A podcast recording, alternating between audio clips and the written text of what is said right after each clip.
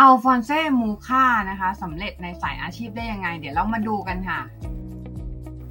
ก่อนอื่นนะคะ ชาว TikTok รู้ไหมคะว่าอัลฟอนเซ่มูคาคือใครนะคะอัลฟอนเซ่มูคานะคะ เป็นศิลปินที่มีชื่อเสียงมากนะคะ ในยุคศตวรรษที่ 19 ถึง 20 นะคะ เขาเนี่ยมีชื่อเสียงนะคะในช่วง Art Nouveau Movement นะคะเป็นศิลปินตัวพ่อเลยนะคะในยุค Art Nouveau นะคะซึ่งหลายๆ คนอาจจะรู้จักดีนะคะจากลายเส้นที่มีความอ่อนช้อย อ่อนโยน การใช้สเปซที่มีความโดดเด่นนะคะแล้วก็การใช้สีที่ซอฟสบายตางานของเขาเนี่ยผู้หญิงก็ดูได้ผู้ชายก็ดูดีนะคะนอกจากนี้นะคะอัลฟอนเซ่มูค่านะคะก็ได้เขียน งานที่มีความอีพิกชุดหนึ่งนะคะ แล้วก็เป็นที่รู้จักกันมากเลยนั่นก็คือSlav Slav Epic นะคะ Slav Epic ก็คือเป็นเรื่องของชาวสลาวิกนะคะที่เป็น history หรือว่าเป็นประวัติศาสตร์ของชาว Slavic นะซึ่งเป็นรูปต่างๆกันนะที่นำมาเรียงร้อยที่เป็นเซตนะคะ โดยที่ Slav Slav Epic เนี่ย คือจะเป็นเรื่องราวของชาวสลาฟนะคะที่ Slavic นะคะที่เป็นเรื่องราวของคนที่อยู่ในยุโรปนะคะที่เป็นยุโรปกลาง เป็นเรื่องราวของคนที่แบ่งปันนะคะวัฒนธรรมแล้วก็ภาษาร่วมกันนะคะ ชาวสลาวิกเนี่ยก็อยู่ในยุโรปกลางแล้วก็ยุโรปตะวันออกส่วนใหญ่นะคะ แล้วก็มีบางส่วนที่เป็นของเอเชียด้วยนะคะแล้วก็ภาษาสลาวิกเนี่ยก็จะมีภาษาอย่างเช่น ภาษารัสเซียนะคะPolish Czech Bulgarian อะไรพวกนี้ที่เป็นส่วนหนึ่งของวัฒนธรรมนะคะ หรือว่าภาษาของ Indo-European นะคะ ซึ่งชาว Slavic เนี่ยก็จะมีพื้นฐานนะคะของภาษาที่ยาวนาน แล้วก็มี rich แล้วก็ diverse history ซึ่งหมายถึงว่า rich และ diverse history เนี่ย ก็หมายถึงมันมีความรุ่มรวยนะ ในประวัติศาสตร์มากนะคะ ที่เขาเนี่ยฟอร์มหรือว่าสร้างนะคะ culture หรือว่าเป็นวัฒนธรรมของตัวเองนะคะเป็นประเพณีของตัวเองแล้วก็สิ่งเหล่านี้ก็เปลี่ยนไปในแต่ละช่วงเวลานะคะ ส่วนมากเนี่ยก็ วัฒนธรรมของชาวสลาวิกเนี่ยก็รวมไปถึงงานดนตรีแล้วก็งานเต้นนะคะ พวกนิทานพื้นบ้าน วรรณกรรมต่างๆ แล้วก็ความเชื่อในเชิงศาสนานะคะ ซึ่งอัลฟอนเซ่มูคาเนี่ยก็คือเป็นชาวเสียเป็นชาวเช็กเนาะที่ตัวเขาเองอะก็มีรากมาจากชาว Slavic แล้วก็ได้รับอิทธิพลนะคะจาก ประวัติศาสตร์ แล้วก็ศิลปะวัฒนธรรมของชาว Slavic นะคะ โดยที่มันเนี่ยสิ่งเหล่านี้นะคะได้ส่งผลไปยังซีรีส์ Slav Slav Epic ของเขานะคะโดยที่จะมีการนำเอา figure หรือว่าผู้คนที่สำคัญสำคัญนะคะในยุคของชาว Slavic เนี่ย แล้วก็เรื่องราวใน mythology หรือว่าพวกนิทานของชาว Slavic เนี่ยมาทำให้เป็นในรูปของบุคคลเนาะในรูปของภาพบุคคลเนาะเออเออซึ่งแคนวาสนะคะของซีรีส์นี้นะคะมีทั้งหมด 20 นะคะ 20 นะคะแคนวาสด้วยกันนะคะในซีรีส์ Slap Epic นะคะซึ่งในซีรีส์นี้นะคะก็คือจะมีผลงานอย่างเช่นนะคะ The Slav in their original homeland นะคะ ก็คือในแคนวาสเนี้ยก็คือจะเป็น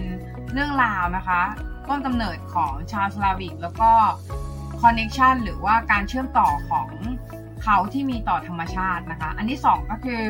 celebration of Swan Covid นะคะ Swan Covid นะคะ ซึ่งในแคนวาสนี้นะคะก็ได้แสดงให้เห็นนะคะ Pagan Festival ที่จะเป็น เทศกาลนะคะที่ได้แสดงให้เห็นความจงรักภักดีต่อพระเจ้าของชาวสลาวิกนะคะชื่อสวานตวิกนะคะอันที่สามนะคะก็คือ the introduction of Slavonic liturgy นะคะในแคนวาสนี้นะคะก็ได้แสดงให้เห็นถึงการมาถึงโบสถ์ชาวคริสเตียนนะคะ โบสถ์คริสเตียนใน Slavic land นะคะหรือว่าในดินแดนของชาว Slavic นะคะแล้วก็เป็นการแนะนำนะคะ Slavonic liturgy นะคะ liturgy ก็คือพิธีสวดนั่นเองนะคะ ที่แสดงให้เห็นความเคารพที่มีต่อศาสดานะคะ ชิ้นต่อมานะคะก็จะเป็น The h u s s i d e King George of p o d e b a d y นะคะ canvas นี้นะคะได้แสดงให้เห็น ราชวงศ์นะคะของจอร์จโพเดบาร์ดีนะคะ ในศตวรรษที่ 15 ที่เป็นราชาโบฮีเมียนนะคะ ที่พยายามจะนำเอาสันติภาพแล้วก็เอกภาพนะคะนำกลับมาสู่ดินแดนของชาว Slavicจากนั้นก็จะเป็น The Art of Omladina Under the Slavic Linden Tree นะคะ ในแคนวาสนี้นะก็คือได้แสดงให้เห็นฉากนะคะใน ประวัติศาสตร์ของชาวเซอร์เบียนนะคะที่เป็นกลุ่มของผู้ชายนะคะที่พยายามทำพยายามสาบานนะคะเพื่อที่จะป้องกันนะคะประเทศของเขานะในแต่ละ canvas อัลฟองส์ มูคานะคะได้เขียน detail นะคะละเอียดมากแล้วก็เป็น pattern ที่ค่อนข้างที่จะมีความซับซ้อนมาก มีสีที่สดใสแล้วก็มีการที่ใช้ ความ realistic ของคนแล้วก็ landscape นะคะต่างๆนานานะคะที่ทำให้ซีรีส์นี้นะคะกลายเป็นซีรีส์ที่มีชื่อเสียงและประสบความสำเร็จที่สุดของอัลฟอนเต้มูค่าแล้วก็เป็นตัวแทนที่สำคัญของวัฒนธรรม Slavic ในประวัติศาสตร์เลยนะคะ ซึ่งในตอนนี้นะคะก็คือ canvas ทั้งหมดเนี่ยก็คืออยู่ใน Moravský Krumlov Castle หรือว่าเป็นปราสาทที่อยู่ใน Czech Republic นะคะ ที่สามารถเข้าไปชมได้โดยสาธารณชนนะคะอังโฟเซมูค่านะคะ ได้เสียชีวิตนะคะ ด้วยไม่ไม่ทราบสาเหตุนะจริงๆแล้วคือสาเหตุเนี่ย ค่อนข้างที่จะคุมเครือเนาะเออเขาเสียชีวิตในวันที่ 14 เดือนกรกฎาคมปี 1939 ใน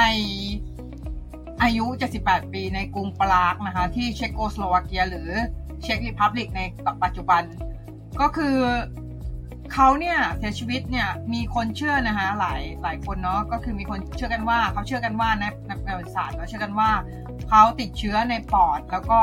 เชื้อในปอดเนี่ยมันกลายเป็นโรคปอดบวมเนาะแล้วสุขภาพของ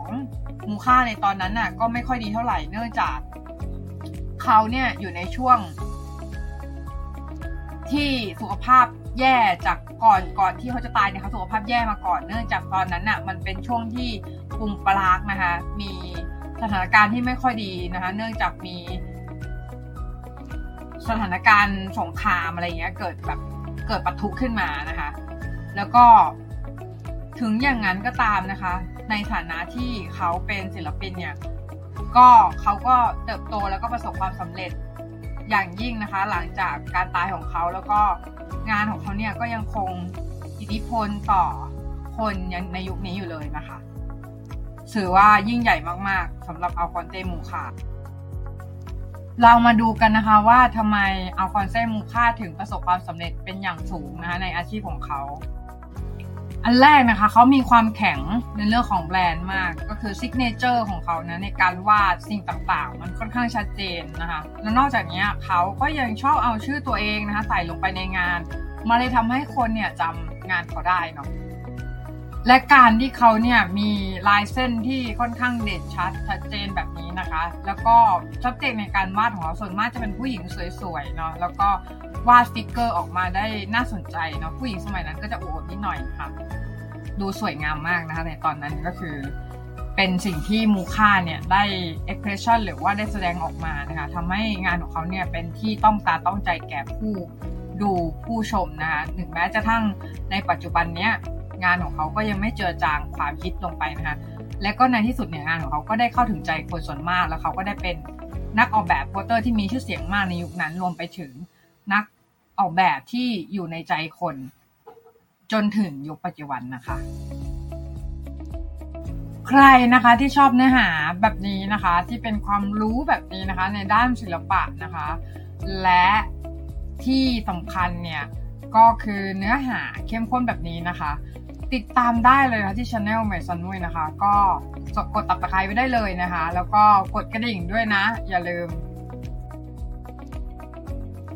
ส่วนใครนะคะที่ชอบอัลฟาเซ่มูค่าเหมือนกัน แล้วอยากจะแลกเปลี่ยนอยากคอมเมนต์สามารถคอมเมนต์ได้เลยนะคะ ที่ช่องคอมเมนต์ด้านล่างค่ะยินดีรับฟังความคิดเห็นทุกท่านนะคะ